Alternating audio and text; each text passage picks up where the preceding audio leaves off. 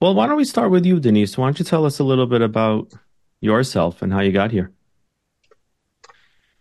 I'd like to introduce my daughter. Is that Jamie? Yes.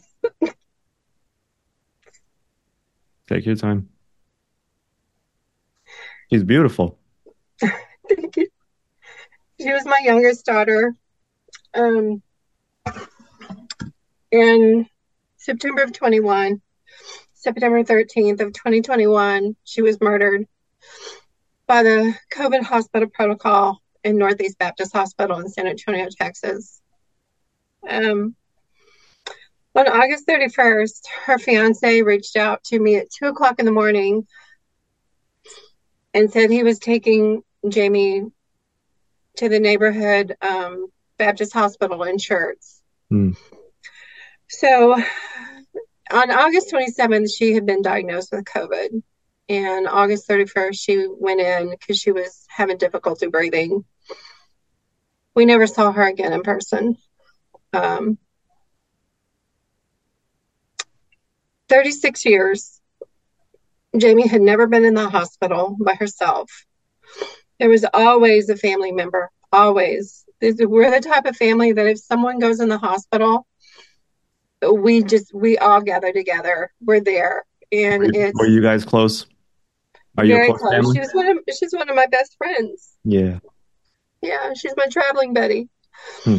And uh so in 36 years, she had never been in the hospital alone. Um, you know, she's 36 years old. She's an adult. So, you know, I'm mom trying to give her space, let her make her decisions. She had tried treating it at home, um, but her breathing was very labored. So she decided on her own accord to go in. They say we never saw her again. Um, on September 1st, she was admitted to the Baptist neighborhood hospital in Schertz. Mm. That morning she called me and she said, Mom, she was real excited. She said, Mom, there's there's a new medication.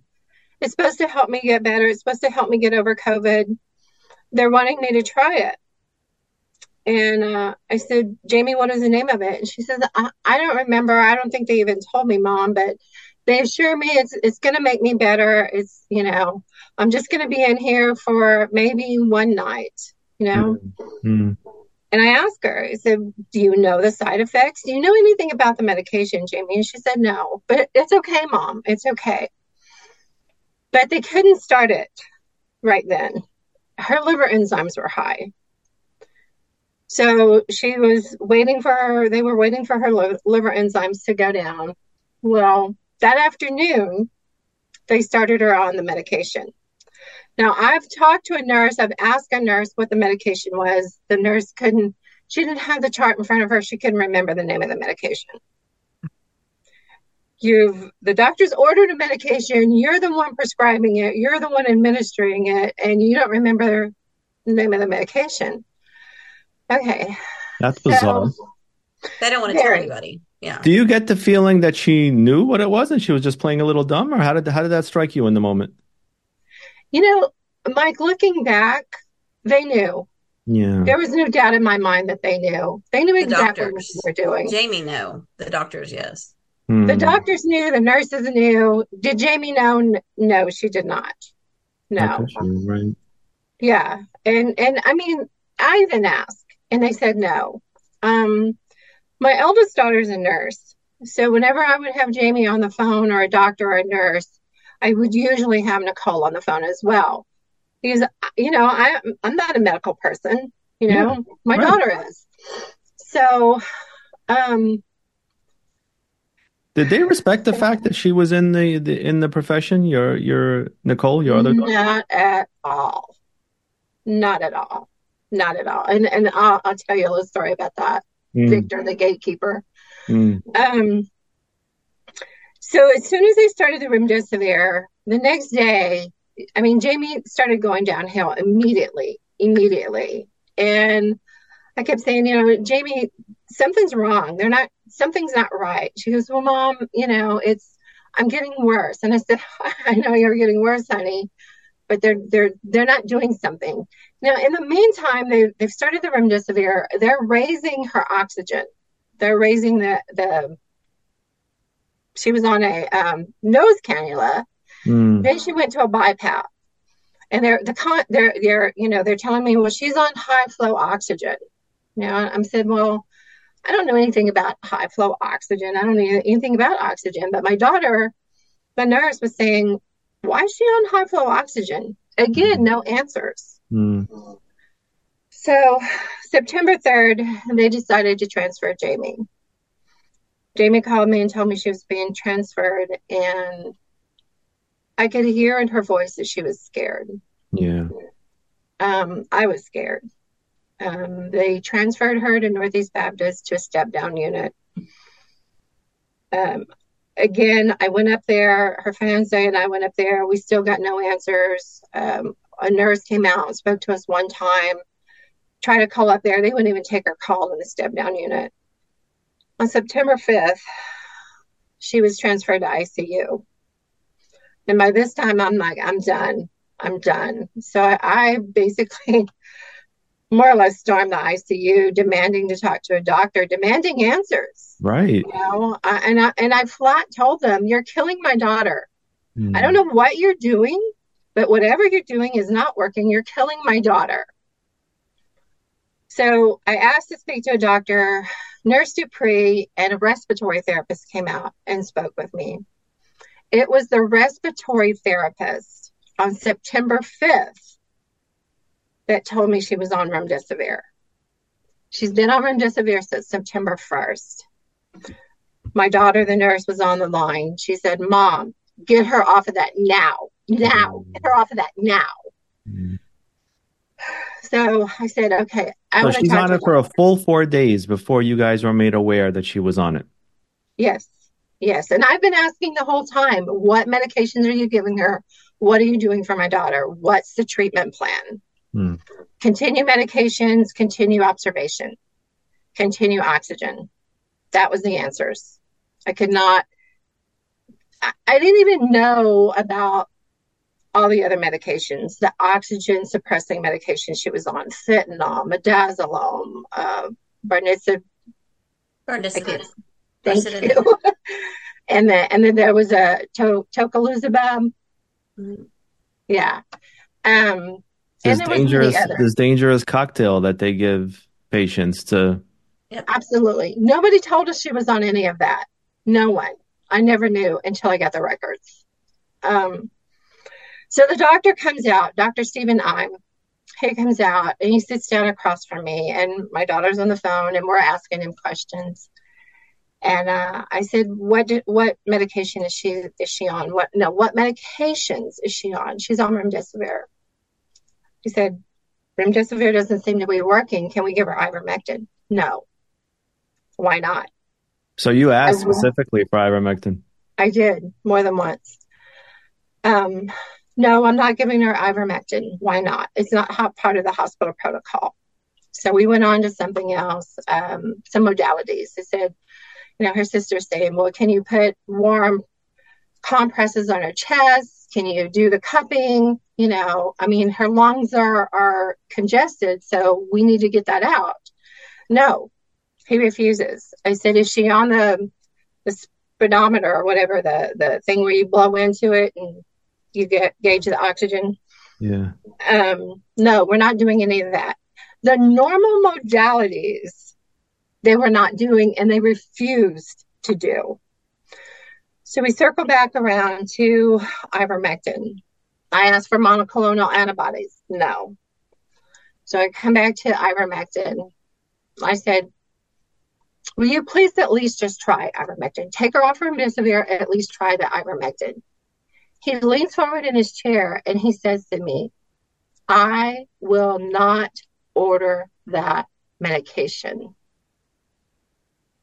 He pops up out of his chair and he starts to walk out. He gets to the doors of the waiting room and I said, Excuse me, doctor. He pivots around and he looks at me and I said, Can't we have a discussion about medications and what she's on and what you're doing for her? Mm. I will not order the medication. And he walked out. I was livid, absolutely livid. So I asked to speak to someone higher than him. Hmm. They gave me Victor. Can't remember his last name. I call him the gatekeeper because from that point forward, everything had to go through Victor. And who is Victor? Victor Victor was the RN house officer. Basically, he was a house manager, the RN house manager. His office was outside of the ICU. He wasn't even inside the ICU. He was outside of the ICU. I don't know much about hospital hierarchies, but he doesn't sound higher than the attending No. physician. A nurse No. under is under the doctor. Yeah. Exactly, exactly. Hmm. And I even asked him, you know, who who who can I speak to? My daughter, you know, they're killing my daughter. My daughter's not going to live through this. Who do I speak to? Hmm. I I was given a um, patient advocate. I did get to speak to a respiratory doctor, Dr. Ho- uh, Hospenthal, Hmm. who gave me some bizarre explanation of how COVID attacks the lungs and it's like a web, and it was bizarre, very Hmm. bizarre. Um, Did Jamie from have any point underlying?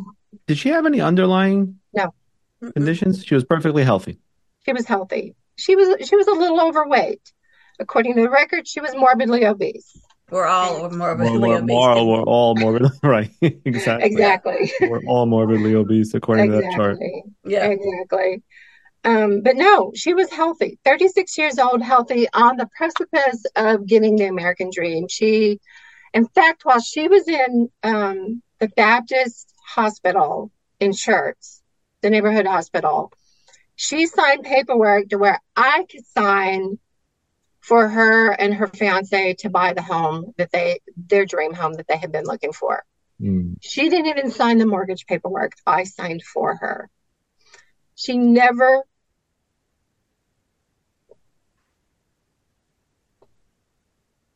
she never spent the night in her home because they murdered her. This has got to be so tough. So September 5th, you know, we're still getting the runaround from the nurses, the doctors, Victor. And I'm in Victor's office and I'm asking him who's making the decision, who who decides the protocol. I want to talk to that person. Good question. He never would tell me, never would tell me, never would tell me. And and I have Nicole on the phone, and actually there was a third person that was with Nicole, another nurse actually. And we're all questioning him, like, why can't we be told who's making the decision? I want to talk to that person. And finally, out of exasperation, he says, It's a CDC. Hmm. My daughter's a nurse. She was doing home health at the time. She had the protocol, CDC protocol, emailed to her daily. She already had it pulled up. And she read to him from remdesivir, ivermectin, hydrochloroquine, and the list went on. And his response was, I'm not talking to her anymore. That's the hospital protocol. That's it. We're not ordering anything else. So at that point, it was, you know, pretty much futile. We knew that. I still argued. I still, you know, Nicole still stayed on the line and it became this what she said, what he said, because they're talking to me, but to Mhm. each other, Right. which was, you know, childish. Right. Um, so you know, I, I finally just I just got so frustrated. I had to I had to go back to the house and help Tim with the kids. Tim is still sick. He's he's got long COVID at this point because he had COVID too. Tim So is he has- husband? He's he's Jamie's fiance. Oh, Was Jamie's fiance. okay. So you know he's he's got four boys at the house, ranging from twenty to fifteen. Hmm. And, you know, he's trying to get them back and forth. Well, I had to go and help him with the kids, pick up the kids from school. So I left. Went back up there um, on this. No, I went back up there later that, that evening. Still, they wouldn't let me see her. I, I begged, I pleaded. They would not let me see her. Um, now Jamie is is you know we're FaceTiming some. She's talking to me some on the phone, and we're messaging back and forth. Um, Nurse Dupree. Jamie Jamie called me one time and she goes, "Mom, I don't know what the treatment plan is." She goes, "They're not talking to me about the treatment plan." So I they're not even telling well, her. well, and I told her, I said, Well, Jamie, I said, Nurse, Nurse Dupree tells me that he's telling you. And she says, Mom, he's not telling me anything. None of the doctors are talking to me. Nobody's talking to me. I said, Okay, baby girl. So I got off the phone and I called and spoke to Nurse Dupree. Hmm. And I called him out. I said, I just got off the phone with Jamie. She's telling me that y'all aren't talking to her. Well, she must be delusional or something because we're talking to her prior to this conversation, he's telling me that they're talking to me as a courtesy because Jamie is coherent and able to make her own decisions. Hmm. So I call him out. I So they're said, doing you a favor, in other words. yeah. I said, is she coherent to make decisions or is she not coherent to understand the treatment plan when you talk to her? Which, which one is it?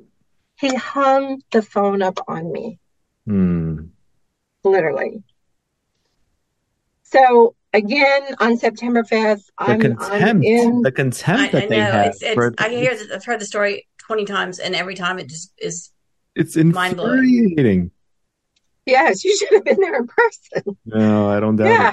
it. Um, so on September 5th, I'm in Victor's office and I'm saying to him, I don't like the treatment she's getting here. Y'all are killing her. Literally, y'all are killing her. I want to I want her moved. First he told me no. Then he told me that um, no hospital in San Antonio would accept her. And I said, I didn't say anything about a San Antonio hospital. Right. He says, Well, you have to find a doctor and a hospital that will accept her. I said, Okay. I called my nurse daughter, who works with doctors and hospitals down in South Texas. Hmm. Within two hours, she had a hospital and a doctor that would accept her. We were five minutes away from getting an answer from Halo Flight to fly her down. And I went back to Victor and said, okay, we found a doctor, we found a hospital. And he says, she can't be moved. I said, why not? He said, her oxygen level's too low. In two hours' time, her oxygen level fell to such a critical condition that she could not be moved, even with Halo flight. It sounds to me like he wasn't expecting you to come back with that answer, and then he scrambled for an excuse. Yeah. Exactly. Exactly. I'm not making an accusation here because I don't know. I I wasn't in there, but I'll do that. something doesn't seem right. Hmm. no. Something doesn't seem right. Right. So on September 6th, Jamie sent me a message and she said, Mom, I feel like I need one to one care. So she's in the ICU. Hmm. I feel like I need one to one care. So I called her. I said, Baby girl, what's going on? She's talking to me. She's talking to me through the BiPAP, but she's talking to me. She says, Did you Mom, seem did you seem coherent? very coherent. Yes. She's talking to me. And she, I said, honey, what's going on? Baby girl, what's going on? She says, Mom, they're not talking to me. I don't know what's going on. She says, I'm I'm in a panic attack. I don't know what's going on. Mom, I'm scared. So I started. Was she, started was she breathing heavily? Was she, is anything consistent with low oxygen levels during that conversation? I mean, She I'm, had a I'm not a mask medical- on and she would she would get um short of breath, but you know, I would tell her, you know, take a couple of breaths, you know.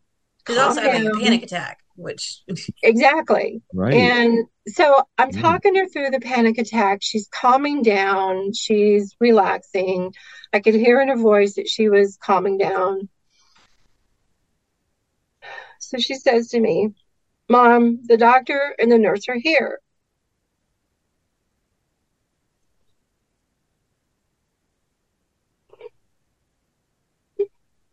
My last words. My last words to my daughter were, okay, let them take care of you and then call me back. My daughter never called me back. She wanted to. When the doctor told me, when the doctor called me, she told me Jamie wanted to call me. Jamie asked to call me before they put her on the vent. Dr. Tamara Simpson, I'll never forget this number. Dr. Tamara Simpson told me Jamie's oxygen went down to 45%. Again, I'm not a medical person, but if your oxygen is out at 45%, you can't talk. No. You you can't reason. You there's you're you're oxygen deprived. Your brain's not working right. Correct. So I asked her, "Did Jamie give you consent?" She said yes. I said, "How?" She said, "Well, I asked her if she, if it's okay to put her on the vent, and she shook her head yes." Um, forty-five percent oxygen. Sure, she did. Yeah. Right. So in her records, same doctor, same date, same time, same patient. It's documented twice. One is 60% and one is 70%. So was it 45%, 60%, or 70%? I'll never know. I will never know. What did when you when you when you asked the hospital like well what did they have to say about that? Nothing. Nothing. They you know, Mike we pushed. We we we pushed hard. We Oh, you did hard. everything you. You know, um, I, they kept telling me, you know, well, Jamie's not the only patient here. There's 36 other patients. And I finally got tired of hearing it. And I said, well, you know what? If I could advocate for all 36, I would, but I can only advocate for my daughter. So what the hell are you doing for my daughter? Good for you. You know, um, Jamie was murdered for four reasons. One, she was unvaccinated. I was going to ask you that. She was not vaccinated. She was unvaccinated. Two, she was morbidly obese, according to the records. Mm. Three, she was uninsured. She was weeks away. She had just gotten a promotion at work, and, and she was within her 90 day period, she'd gotten a promotion at work because she was going to become a supervisor. And she was within weeks of getting her insurance. And four, she had a family that advocated for her and was talking to her, and she was realizing what was happening to her. Mm. So this Dr. Tamara Simpson vented her so that we could not talk to Jamie and Jamie could not advocate for herself any longer. What, She was what on the- hospital? What hospital is this? Northeast Baptist Hospital in San Antonio, In San Antonio. San Antonio, Texas. But you know what? It doesn't matter what hospital. No. The, ho- the hospital protocol is the same across the nation. Yeah. She could have been at university or, you know, Baptist downtown or Methodist or Santa Rosa. It wouldn't have mattered. The hospital protocol was the same. Well, I asked this question only because it's Texas, and if you're not, I mean, you know, there is no if you're not safe in Texas. If you're, I mean, Right. in the reddest of the states, you hear stories like this. We have Uh, 100. Texas protocol cases in our database. say that again, Carolyn. We have 100 Texas uh, protocol deaths in our database. I And mean, there's hundreds waiting to be interviewed. the tentacles are are are far reaching. Are you are you, I take it that you're not vaccinated either, Denise. No. And I will never be vaccinated. Amen. My that. husband is vaccinated. My husband took two because of work. He works at the VA Mm. and he had to take two. And he is fighting cancer right now, um, bladder cancer. And it's the aggressive form, and their cancer does not run in his family. Post vax. Yeah, he's bladder cancer post vax. Yeah.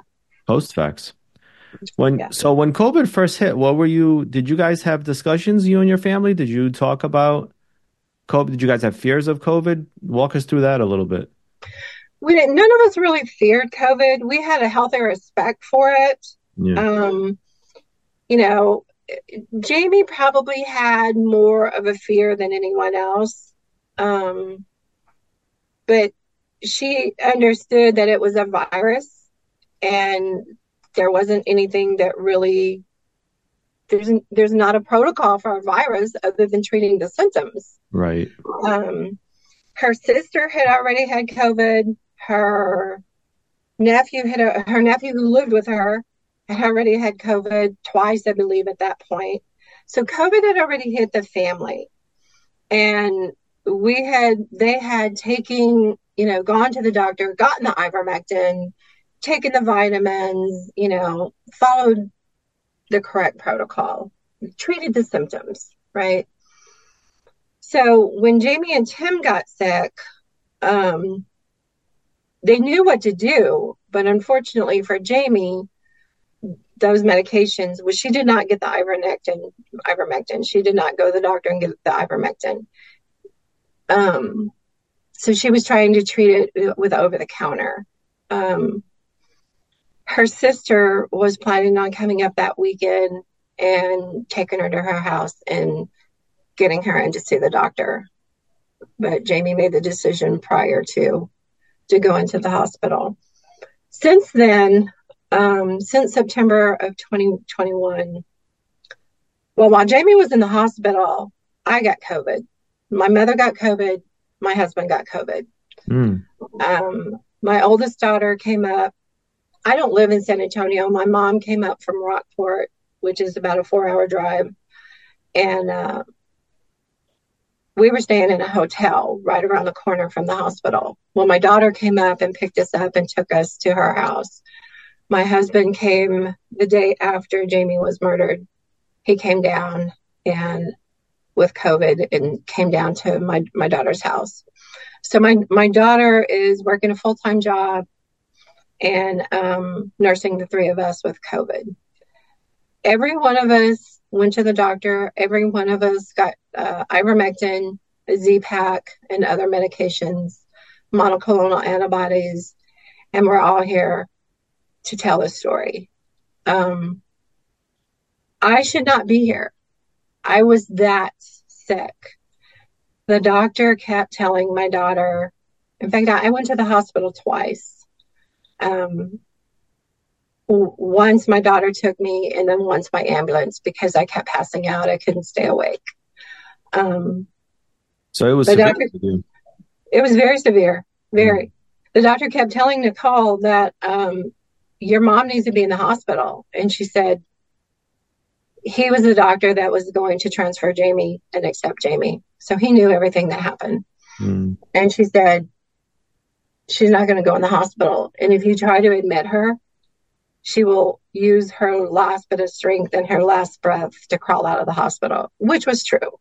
Yeah. Um, that particular hospital, the little town country doctor, country hospital, little tiny little hospital down in South Texas. On the second floor of the hospital, they have a clinic and in that clinic, you can go get IV and IV fluids and oxygen. Nicole took me twice um, to that little clinic to get those things because I was so sick. Um, he had the doctor had he had the prescription ready. All I mean, he all he had to do was fax it over for uh, IV fluids and oxygen. Um, I don't know why I'm still here. I, I do. I'm Jamie's voice now. Mm-hmm. Um, I'm much rather have her voice.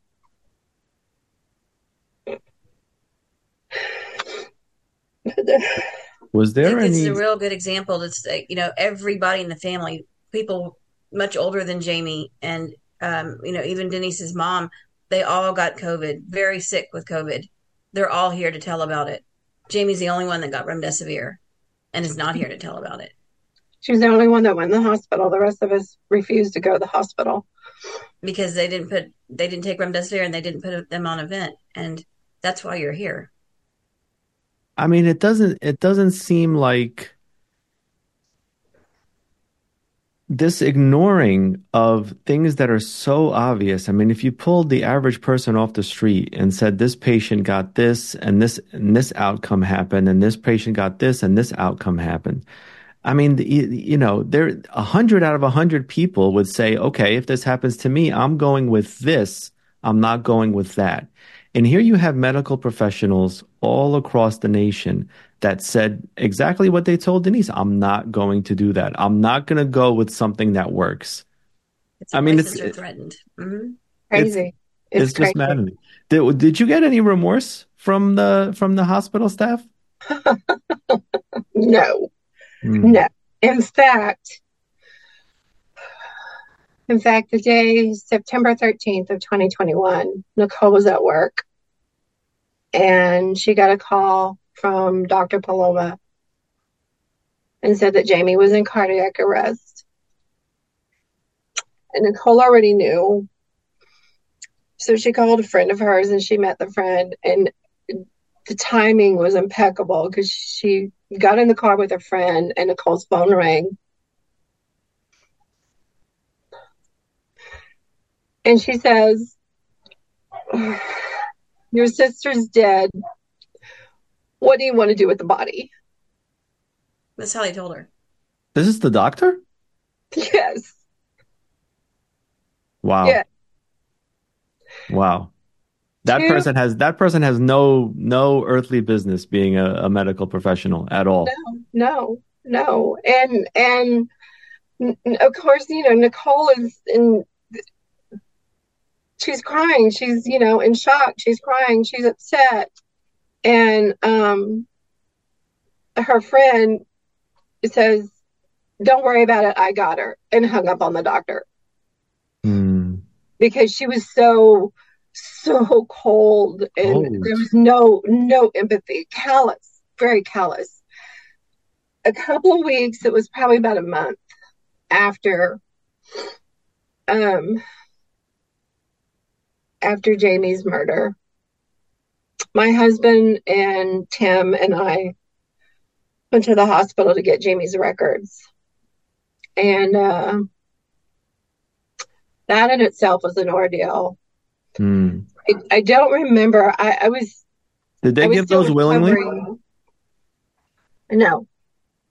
No. So. Um, so th- that ordeal was so I'm her mom, I'm next of kin. They knew that. It's all over the records right? Um, I go in there. My husband fills out the record, the the request. He checks everything and then puts, you know, other to you because we want everything, right? Yeah. Um. She says, "Okay, may I see your ID?" So I give her my ID, and she goes, "I can't give you these records." And I said, "Why not?" she says, Well, you're not the one that signed um, after your daughter passed away. Nicole did because I was too sick. I didn't even know. I had no clue what Nicole was doing, mm. but it all on Nicole because I was so sick. I couldn't stay awake for longer than two minutes. Yeah. That's how sick I was. So I'm, you know, I, I I don't want to be there. I I definitely don't want to be doing what I'm doing mm-hmm. there. And to make a long story short, Tim drags me out into the hallway before I got charges pressed against me.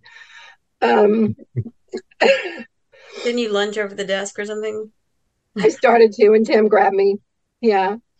Um, actually, that was twice because for some reason, anyway, I got Nicole on the phone and they worked it out to where Nicole sent her information and they finally put the request in and gave us part of the records. Um, I don't remember why, but we went up to the second floor and we were in Victor's office I don't remember why we were up there, but we were we were having a conversation, and I'm sitting in the chair across from him. He's sitting in his chair. My husband is beside him, and Tim is beside me.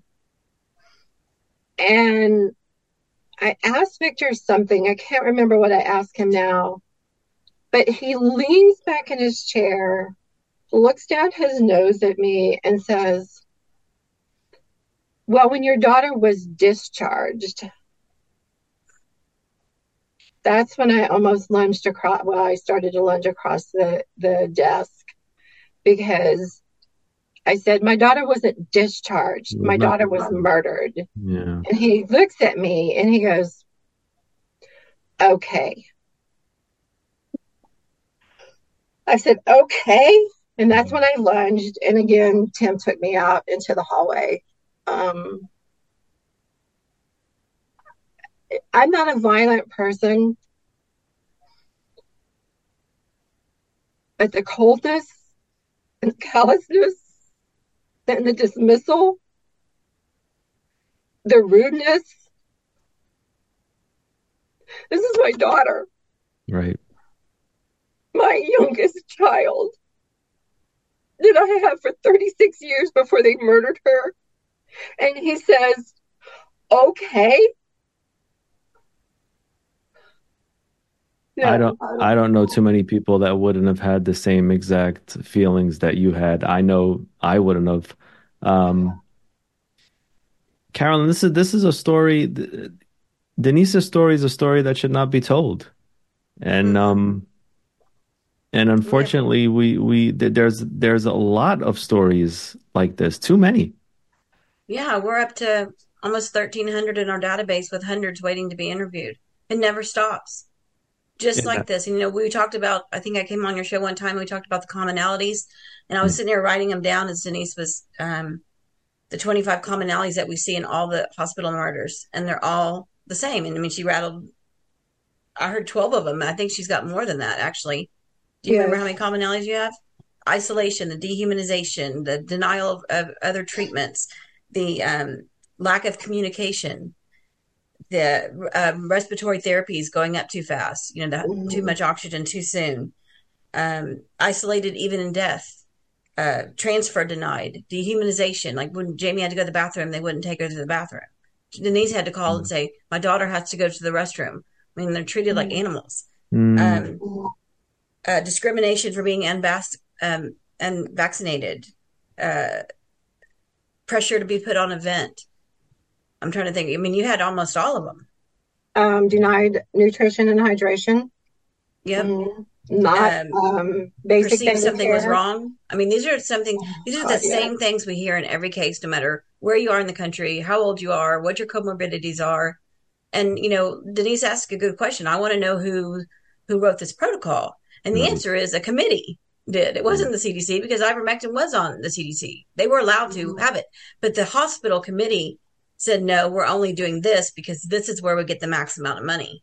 It's Right. two hundred sixty six average two hundred sixty six thousand dollars is the average across the country per patient. So you're worth way more uh, to them dead than you are alive. I mean, you're talking about, you know, we have whistleblowers that say nobody lived. You know, hundreds of people are, are dying. Times that times two hundred sixty six thousand dollars per patient. I mean, that's a a lot, a lot of money. And I think these doctors and nerv- nurses just had to just just become evil or something because they had to not have um, compassion or conscience or empathy because they were so robotic. You know, six milligrams of de- dexamethasone is on the protocol. That's a pediatric dose. They're Mm. giving it to someone that's, you know, I, I know a, a husband that was 300 pounds. That's what they were giving him. They might as well have given him a tic tac. I mean, Mm. that's they're going to do zero. And you know, what's your what's your rationale for giving them six milligrams of dexamethasone? And the doctors can only say protocol. Well, that's not being a doctor. Yeah. Doctor, Right. you take your labs, you look at the labs, you look at the patient, then you act on those labs. So they're even drawing labs and not even using them, and that's billing fraud. Because if why draw the lab if you're not going to act on what the results are, right? So you know, it, it's it's cookie cutter medicine. You don't even they don't even need to be a doctor in there. Anybody can follow a protocol. I mean, I can follow a recipe. Right. Right. I mean, I And know that that's some a of it, some of this was even common sense. I mean, I knew that what they were doing was wrong, that it was killing my daughter. I didn't know they were giving her the medications they were giving her to hasten her death. But I knew what they were doing was wrong. I knew that, you know, if you have stuff in your lungs, you have to get it out. Mm. There are hmm. modalities, you know. When when in the past have you gone in with lung issues and you're not doing the breathing treatments? Never. If Jamie COVID. would have gotten ivermectin, some budesonide, and an antibiotic, she'd still be here today. 100%. I know, I know that without a shadow of a doubt. I mean, all of us that got COVID at home didn't die of kidney failure or organ failure because respiratory viruses don't shut down your organs. Drugs do. Mm. And when you have midazolam and tocilizumab and baricitinib and remdesivir and midazolam, which they use for lethal injections, and fentanyl, fentanyl. and I mean, Ativan. Who? What? What? An elephant couldn't handle all those. Right. And you know, her liver enzymes were elevated. She should have never gotten remdesivir in the first place. That's contraindicated. It says it right on the EUA. If they must check for the healthy kidney and healthy livers. We have um, a, a, case where they gave it to the woman that had one kidney.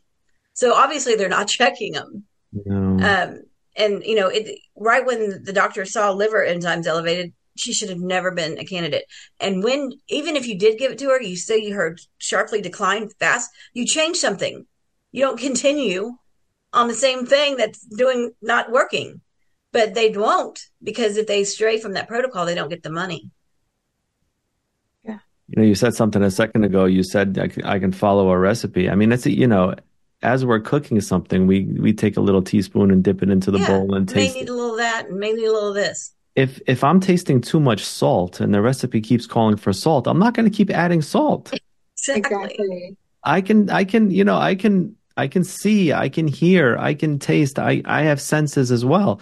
And as you just said, that's not being a doctor. And then the insidious thing is they can blame Jamie's vaccine status and they can blame yeah. COVID and they can say, well, that's why she got sick. It's got nothing to do with the medication. It's got nothing to do with the protocol. It's the choices that she made. And it's and the exact know, opposite. Yeah. And you know, your vaccine status is should be irrelevant. A hospital should treat you to get better at the best that they can as an individual, whether you're vaccinated or not. Their job is to save your life and to mm get you well. mm Not not save your life if you're unvaccinated and save it if you're vaccinated. I mean, the rest of us that are unvaccinated, and I mean, Denise, she was super sick. She didn't get remdesivir non-event. And when your lungs are full, you know, Brad, I don't know if I told you this before, when Brad was in Vietnam when COVID was announced, and um, yes. what their government was telling them and what our government was telling us was completely different. They had less than 500 deaths when we were at 60,000. Guess what? They weren't using remdesivir and ventilators. Mm. And there, once we dropped the the vaccine bomb on them, that's when their death shot up to 60,000 in six months. So, you know, that's a good, that's a country that Brad is heavily looking at as a control group yeah. because it's, it's, um, it's very clear that what we were doing was wrong and we knew it. This, this was a government sanctioned, government incentivized psyop on the world. It wasn't just the United States, it was across the world. And innocent people died. Innocent people were murdered.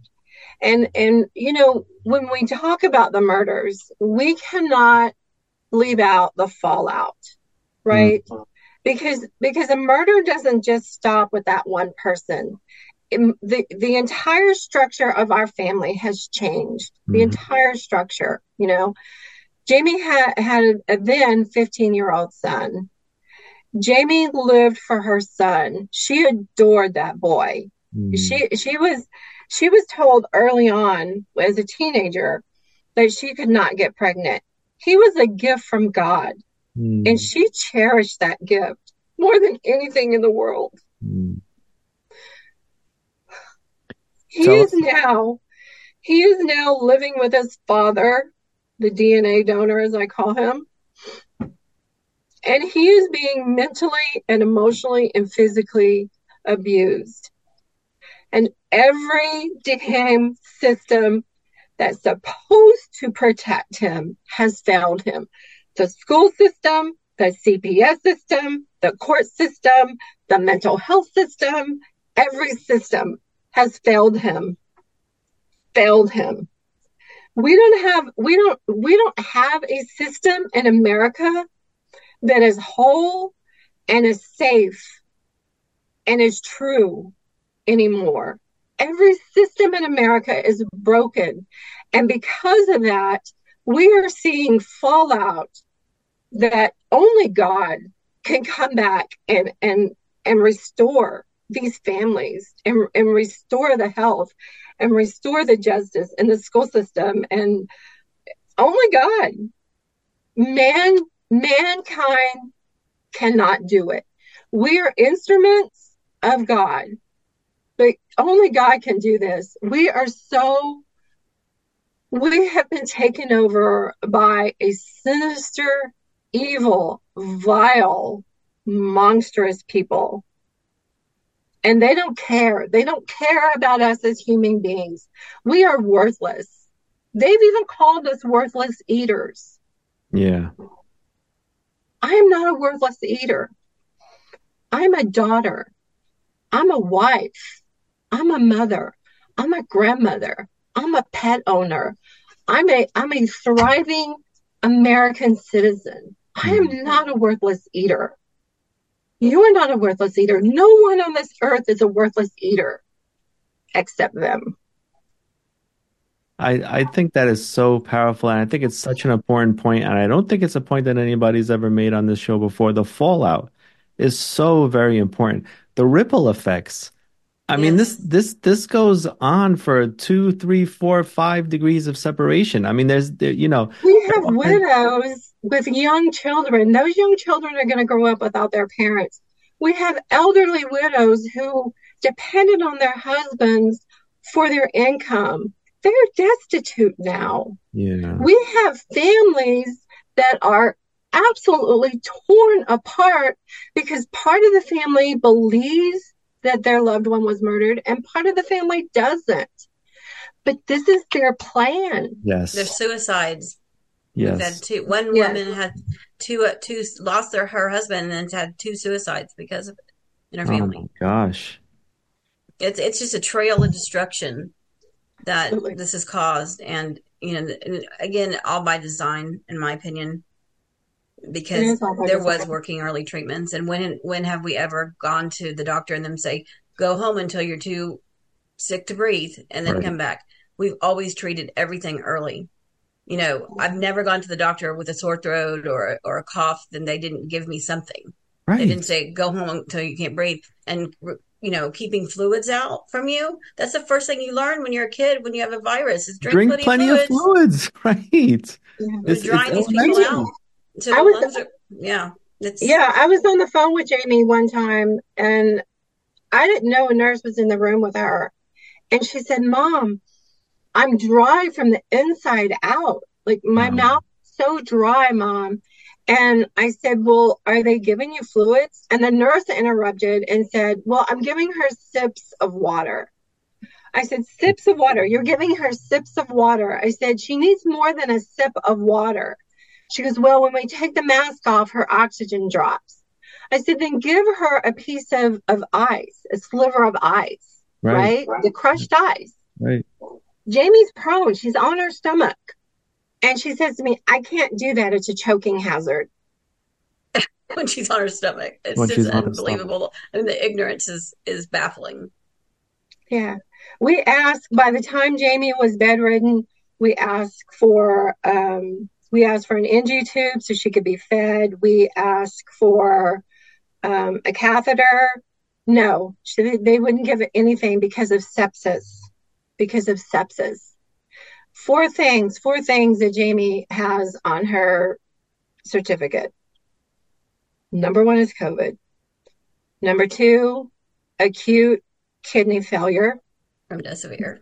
Number three, acute hypoxia. And number four, sepsis. Mm. Everything that we asked for, they came back with some ridiculous answer as to why this would have been prior to COVID, this would have been normal, everyday protocol towards saving a life or making someone comfortable. Everything we've been taught and everything that we've learned about medicine for the last hundred years was just tossed out the window and completely Every, disregarded. Exactly. There were no patient rights. It, the advocate had absolutely no rights whatsoever. None. Everything, you're right, Mike, everything prior to COVID has been tossed out the window and they're still doing it.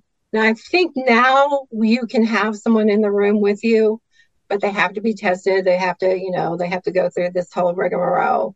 Mm. But um, yeah, it, it's it's it's mind boggling. Tell us about the months since Denise and how you're um and how you're channeling this um this tragedy and what you're doing now. Um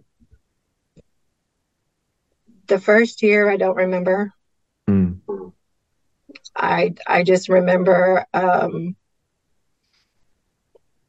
remember a lot of breakdowns, a lot of crying, um a lot of anger, oh, a lot of anger. Thank God for my husband because, and my family because I wouldn't be here. I I never I never wanted to harm myself. I didn't want to be here though. I didn't want to live without my daughter. Um, my grandson, her her son, I had to stay somewhat coherent for him. Um, the first nine months of him being gone, I um, committed unadult behavior, according to the DNA donor, because I met him um, at a restaurant across the street from his high school um, during his lunch hour. And uh, he needed me, and I needed him. Um, What's unadult about that? I know. I don't know. I I'll give you his information. You can call him and ask him. um, um, the other thing too, and he knew he knew that we were going to give Aiden a phone because we had discussed it. I have text messages, and um, I gave him the phone and didn't tell him that Aiden had the phone. So those were the things that um, he considered unadult behavior and uh, testified in court that if I would apologize for my quote unquote unadult behavior, it would go far in reestablishing the relationship between me and my grandson. Give me a break. He's just a narcissist. That's mm-hmm. all that is. Now here's here's here's the here's the here's the kicker, Mike. Talk about so, unadult behavior. I right? took him, I took him to court, mm. right? I had a court order signed that said the judge was to interview Aiden in her chambers away from everybody. She asked my attorney, my attorney and I three times. She demanded we produce the child.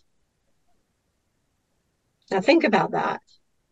I'm in court asking for visitation and or custody yeah. of my grandson three times three times judge antonio tony antonio tony arteaga in 57th civil district court bexar county san antonio texas asked three times produce the child you didn't have the child we, I, we I feel like i'm missing child. something right right she finally says after the third time, Well, who has the child? He speaks up and says, I do. She says, Produce the child. He says, I can't do that. In court, he refuses. Mm. And she says, Why not? I don't want him missing his core classes. What is his schedule? I don't know. How about after school? He has football practice. When can you produce the child? Well, I'm not really sure, Your Honor. They have a conversation. My attorney's silent. They're having a, a conversation. They agree my grandson will be interviewed the next morning in his home, in his father's office, on his father's computer via Zoom. Mm. But now, Dad, you can't be around. You have to give him space. You have to leave him alone. It's like That's, interviewing the, the victim next to their abuser. I mean, it doesn't work that way.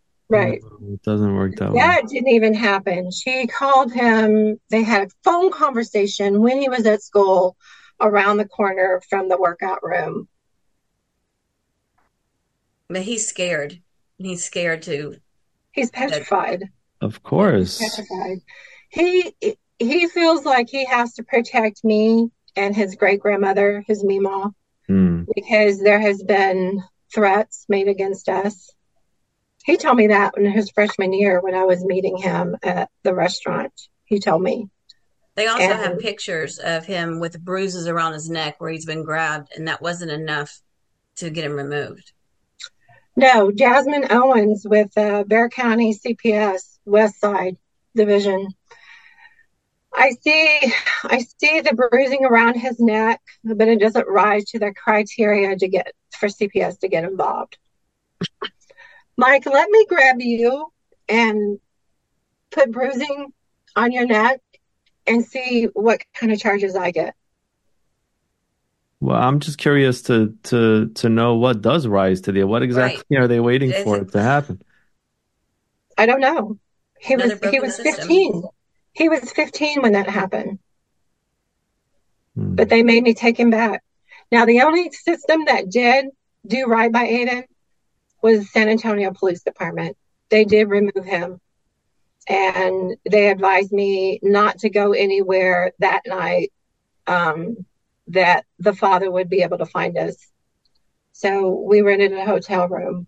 And the next night we went to, I didn't want to take him out of the San Antonio area.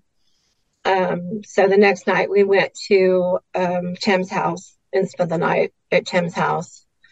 But uh, on Wednesday, so that that happened Monday, mm. and on Wednesday I had to take Aiden back to school, and he had to go back to the donor. Carolyn, Denise a moment ago spoke about the tough time that she had in the wake of um, Jamie's passing. Um, the injustice of it all you know, you you with your organization, former Feds group, you hear dozens of these stories. Um, it doesn't get any easier, does it? No, I. I mean, I teared up today every time you hear him. It's just, I mean, I you, you have to put yourself in that person's shoes and just, it's like living a horror movie. Yeah. And then you know, I I think about my mother. If my grandson, if uh, my nephew was taken away, I mean, it would kill her. You know, this is just cruel Then, but you know, Denise is grieving so hard, and she has been for a long time. But she's pissed off too, and a lot of the all these victims are the, the these parents that lost children, and you know, wives that lost husbands and husband. I mean, everyone's pissed. Yes. And she's she's grieving, but she's fighting even harder. You know, she's uh, very active in our organization, and Denise has a gift of of um, she's very compassionate, and she she listens to other people I mean, well, she just lived this horrible situation losing her daughter but she'll listen to other victims and she she's taken uh, the initiative to run the parents meeting for parents who lost children and you know that's hard to do when you're when you lost yours and listen to other parents grieving and talking about their stories and in a daytime group and then she'll take over sometimes on monday night for me if i have to leave and she's very she's much better at it than i am she's very um compassionate and empathetic. She's a great and, communicator. Yes, and yeah. and makes the other victims feel comfortable. And I think that's really her calling. You know, why why did she went through this? You know, I don't know, but I know that the heroes are, the Jamies of the world yeah. that are going to inspire the rest of us to stand up and fight to save this country because that's what they had to take good people for us to do that. You know, they had to take the best of the best for us to be motivated. You know, if they took a bunch of thieving crackheads, no one would care. But if you take these good, beautiful people, people are going to get mad and they're going to stand up and fight. And I really think that was God's plan. And we have to look at them as heroes, as soldiers that sacrificed on the battlefield, the spiritual battle. 100 i agree with that 100% that's that's really what it is. Um you know the other side views it as as collateral damage. Maybe even there are some people that are so sick on the other side that this brings them some kind of sense of satisfaction. But that's really that's really what this is. I mean we are we are at war. And um if mm-hmm. there's any positive side it's that i think people are waking up to that fact because for decades and decades only one side knew we were at war. Right. And now I think we're all kind of becoming attuned to that. And some people don't want to accept it or or believe it. But I always tell people, I said, if you're wondering what you would have been like well, during the Holocaust or how you would have behaved, you're doing that now. This is so it. That'll answer your question for you. Because if you want to look the other way while your neighbors are bust out, you know, of your neighborhood and never come back, and just look the other way, pretend like it didn't happen. Silence is complicit at this point. There's yeah. too much data out there. There's too many stories. You know, we're one of many, many organizations. And, you know, if we can have, if we can have thousands in our database, you know, Children's Health Defense and, and Truth for Health and all these other organizations, they have thousands too. There's way too many out there. And the, and the science is out and the data is out about these drugs. Um, you know, AJ DePriest is an incredible researcher, and she wrote a white paper called "Follow the Blood Money." I mm. may have hmm. sent it to you. Yep. But in that paper, and everything's sourced and you know act, very factual, and there's a chart in there that gives all the therapies that were used for COVID. And fourth from the top is ivermectin, at a 63% improvement rate. Um, over 100 studies, I think it was 101 studies, and it cost a dollar. I uh, remdesivir was third from the bottom it had an 11% improvement rate with 39 studies that cost $3,200. So who can look at that and say, well, clearly ivermectin is right. cheaper, more studies, every 100% efficacy in 100 studies. But we're going to choose this one down here that's only 39 studies and only 11%. I mean, you don't have to be a rocket scientist to figure out that math. You do not have to be a rocket scientist, and you do not have to be a doctor. Um, speaking of remdesivir, Denise, you you've signed on to the um, the lawsuit against Gilead. Tell us about that. Yes, um, it's a class action. It will be. It will eventually turn into a class action lawsuit and everyone that was in the hospital that got remdesivir and they've signed up with CHBMP will be included in that in that uh, lawsuit. Um, I am seeking an attorney to take my case. Um, the statute and limitations on med mal has expired, but I don't want to sue for med mal. Um, it was not med mal. It was not malpractice. It was not, it was pure, unadulterated, premeditated murder. Mm. That's what it was. And, and I can tell you about those cases because most of the cases we have about 90 filed across the country and they're not using medmal for the most part they're using fraud and fraud has a longer statute in denise's um, situation she has a fraud case she has a criminal case and she's got a class action case and she has a false claims case because they gave um, her remdesivir when it's contraindicated. When it said her liver enzymes were high that that excluded her from being able to take it according to the EUA. So false claims act um, or false claims cases have a six year statute. Fraud has a four. Criminal has none. And we have all of those going. And the class action i think has four but uh, we're working with a group of attorneys that have written a formal complaint. It's 90 pages with exhibits. With we had all the victims of that particular state write a handwritten note to go in with that complaint. That went to the AG of Texas. It's about to go to um, went to AG of Florida, Texas. About to go to Oklahoma and Louisiana. Um, asking for a criminal investigation to be opened against Fauci and company for second degree murder. Mm. And these this complaint, these attorneys have been working on it for two years, and all we need is one AG to say, okay, we'll open one because you, I mean, if you're convicted of murder, you're convicted of murder. We don't have to keep going to all these states. Right. And Mike, so, I, I want to, uh, excuse me, Cece, I'm going to jump in right here real quick. So in April of 2023, I wrote to Attorney General, Texas Attorney General Ken Paxton, and I wrote to Governor Abbott, yeah. and I sent him a packet. It was Jamie's story. It was a picture of Jamie. It was 25 commonalities and what I wanted to see happen. I got form letters back. It wasn't even from them, it was from their staff. Mm. Um, so I'm calling out Attorney General Ken Paxton. You're getting this. You are getting this formal letter from attorneys. And, sir, I'm telling you now, two weeks after you receive that, there will be a group of us in Austin at your door, mm. and we will be protesting, demanding, demanding an investigation into all of this from the very top to the very bottom. I don't care. You know what? If you were a orderly, if you went in my daughter's room one time and changed the trash, you are guilty. You are guilty of murder. That's it. I think we have a good chance with Ken Paxton of all the AGs and Louisiana one as well. I don't I don't think Denise's statements there are too strong. I think that's absolutely right. And I know, Carolyn, that you guys have a um, have a group that is welcoming of whistleblowers. Is that right? Yeah, we have the whistleblower protection program, and we encourage whistleblowers to come out because you know those kind of programs are what are used to bring down cartels and major criminal you know um, organizations, and it's a race to confess because if you're not one of the first, you're you're you're you're on the chopping block.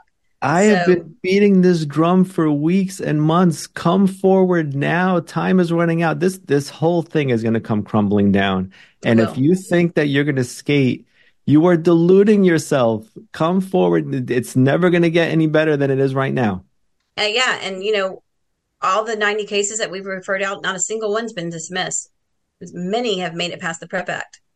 So if they think they've got this blanket immunity, they're wrong because the PREP Act does not cover fraud. And that's what it doesn't it, cover know, murder either. No.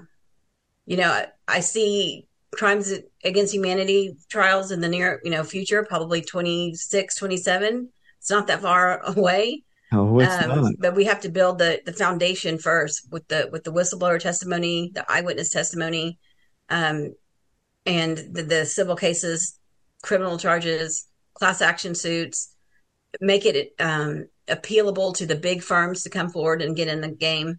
So you know, financially, that that's what that's what they want. You know, they're mm-hmm. they won't get in right now because they don't think there's money in it. But right. once you see they see start seeing cases going through and making it and settlements left and right, I think there's going to be a case in, in California that's going to settle pretty soon against Kaiser. Well, Kaiser's a big system. Yep. We have lots of Kaiser cases. Yep. So um, I think they're going to they're going to start seeing the money in this. And you know, false claims cases don't cost that much to do. Med mals are super expensive. Yeah. But false claims aren't, and um, fraud is a little bit less too. But you know, these all have longer statutes, and we're trying to get the PREP Act contested and and um, ruled unconstitutional because it is. It's absolutely unconstitutional. So you know, the, the statutes may start all over after that's done. I mean, we're working every angle we can to try to get justice for these people because they deserve it, they need it, and and we have to make sure that this never happens again and we set the example that we're not putting up with it there will be justice. There will, there will be justice for jamie. There will be justice for every single person that was murdered in the co- in the covid hospital protocol. On earth and uh, up there too. And yes. scott's got absolutely, the final word and absolutely. and and you're in trouble. I'm only speaking for myself here. I if if if an attorney picks up my case i'm not suing for money because there is not an amount of money that will appease or whatever. My daughter's worth more money than than they right. could ever come up with. Right. You know. Um I want justice. I want justice. I want accountability. And I want those evil murderers held responsible. Mm. That's what I want. It's It's not about the money. It's about holding them responsible. They took my daughter hmm and they didn't think anything of it. They took her, they threw her out of this world like a freaking piece of trash. And she wasn't. She's not. She's. She was my baby girl. Mm. She was 36. She was a hard worker. She was an amazing, caring, devoted mom, mother, daughter, granddaughter, aunt, sister, friend. She wasn't somebody that just, somebody from wherever just decided that, oh, well, she's a worthless piece of trash. No, no, no, she's not. And she wasn't. And somebody somewhere is going to answer for it. It's not about the money. I don't care about the money. I care about getting justice for my daughter. I care about holding each and every one of them responsible and accountable for what they've done, not only for my daughter, but for every person that they've murdered or harmed. We have people that survived. God only knows. Thank God they did. Because they are a strong witness for what went on in that hospital, in the hospitals. You know, They're all in therapy because of the PTSD. Yeah. Bad. You know, we had one survivor, they played, while he was on the vent, they played horror movies. Think Oh about my that. gosh. You're on a ventilator, you're aware of what's going on, but you can't move and you're scared, and there's horror movies on an, on your television. This is criminal behavior. I mean, it's nothing less than Cruel. It's, criminal it's straight behavior. out of the book of torture. It really is. Yeah. Um, Denise, in the few moments that we have left here, if for someone who, a family who's going through what you guys went through, what advice would you give them? What would you tell them? Is there anything that that would make it a little, I imagine not. Is there anything that makes it a little bit easier? How would how would you have them reach out to to support groups, to things like that? that is the biggest thing I want them to know is that they're not alone. Yeah. Until I found former Fed CHBMP, I felt so alone. I knew what happened. My family has been from the get go. We knew what was happening. We thank thank God my family didn't abandon me Hmm. like a lot of other families did. But I would tell them you're not alone. Reach out, reach out. Go on to chbmp.org, fill out the form. Um, the the support systems are all the support groups are all listed on there. Reach out, reach out to to us because this is a totally different this this is something that no one has ever experienced before Yes. right there's been murders before but when there's a murder there's usually an investigation even if it doesn't turn out the way you want at least somebody hears you and somebody takes action. We have been ignored. Yes. we have been ridiculed. We have Yes. been you name it. We've gone through it. Okay? You are not alone. You are not alone. Whether you're a parent a sibling um, a grandparent a widow a widower a brother a sister uh, your mom your dad whatever. You're not alone. Reach out reach out to us. On um, february 3rd um, so not only am i holding the, the support groups but on february 3rd is the first saturday in february at northeast baptist hospital from 11 to 1 i'm going to be holding a protest. And um, yes it's about the covid medical covid hospital protocol but it's about medical freedom too Yeah. so I invite anyone and everyone to come. It'll be a peaceful protest, but I invite people to come. We have to stand up to these monsters. We Yep. have to show them we're not going to grieve and just go away. Yes, I'm a grieving mom, like Carolyn said. I'm a grieving mom, but I'm a pissed off mom. Yep. And you don't piss off a mama bear. No, you don't. No, you don't. Everybody it's knows really that. important to for people to come and and and stand for medical freedom because you know what rights we do have left. Freedom of assembly is one of them, Yes. and that's what it's for. It's to stand up and say we're not going to stand for this. So you know whether it's against vaccines or protocols or just cons- informed consent, it affects you. It, it may be Denise's daughter, but this whole protest and this whole movement it affects every single American. They're coming for us all. They are. They're, I mean, you know, you people need to come to grips with that. Um, Carolyn, you know how I feel about former Feds Group. I think you guys are doing yeoman's work. I can totally foresee the day where the work that you guys have done is listed in history books and is and is listed um, at the very least in in in lawsuits. I mean, this is you're chronicling this history, um, these murders, as as we've spoken about here. Tell the folks about the events that you guys have coming up and um, and how they can find you. So Denise's event, the the, the Stand for Medical Freedom, is February third at um, Northeast Baptist in San Antonio. There's an event page on on Facebook. There also is a one in Oklahoma at the, at the state capitol in the Rotunda on February 10th. Amazing lineup of all star speakers um, from all over the country. That's from one to five on February 10th. That's the second Saturday of the of the month. Dr. Then Sherwood's going to be there, I believe. He's been on Dr. the show before. Sherwood, um, Rachel Rodriguez, who's the attorney that wrote the criminal complaints, Scott Miller. I think you may have had Scott before on. Um, Dr. Dr. Jansen Lindsay, the toxicologist and molecular biologist that testified in Congress. Um, Renata media. Moon. Dr. Moon, yes. Um, Dr. Giafanti, who's a, a ER doctor of 50 years plus a COVID protocol survivor. I mean, he's he's amazing. Um, Terrific, terrific lineup. yeah, just I mean, you'll learn something. You can learn how to get involved, and you can uh, become aware of what's going on and the importance of of all this and why we're doing these these events. And then, of course, we're having our second rally, Halt Hospital Homicide, um, in June. We had one last March, and we had 550 people come from all over the country, even Alaska, every state. And um, Mikki Willis will be premiering his new movie at our event called Bad Medicine Mm. and um, uh, Bryan, Dr. Bryan Ardis will be a keynote speaker.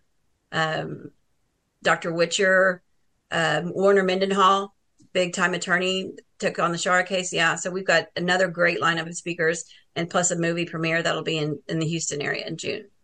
So go to our website, chbmp.org, and you can learn all about that. We have 15 support meetings a week now. There's one for everybody parents who lost children, men's only, women's only, soul care. Um, we have art therapy. We have PTSD workshop with a licensed um, nurse practitioner and trauma specialist.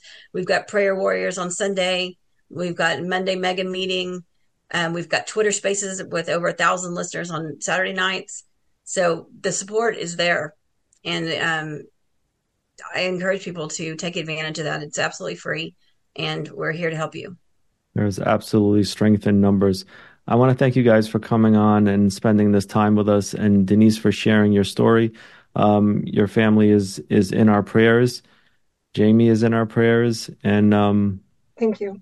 please come back and and keep us updated on all this great work. All right. Thank you, Thank you for having us.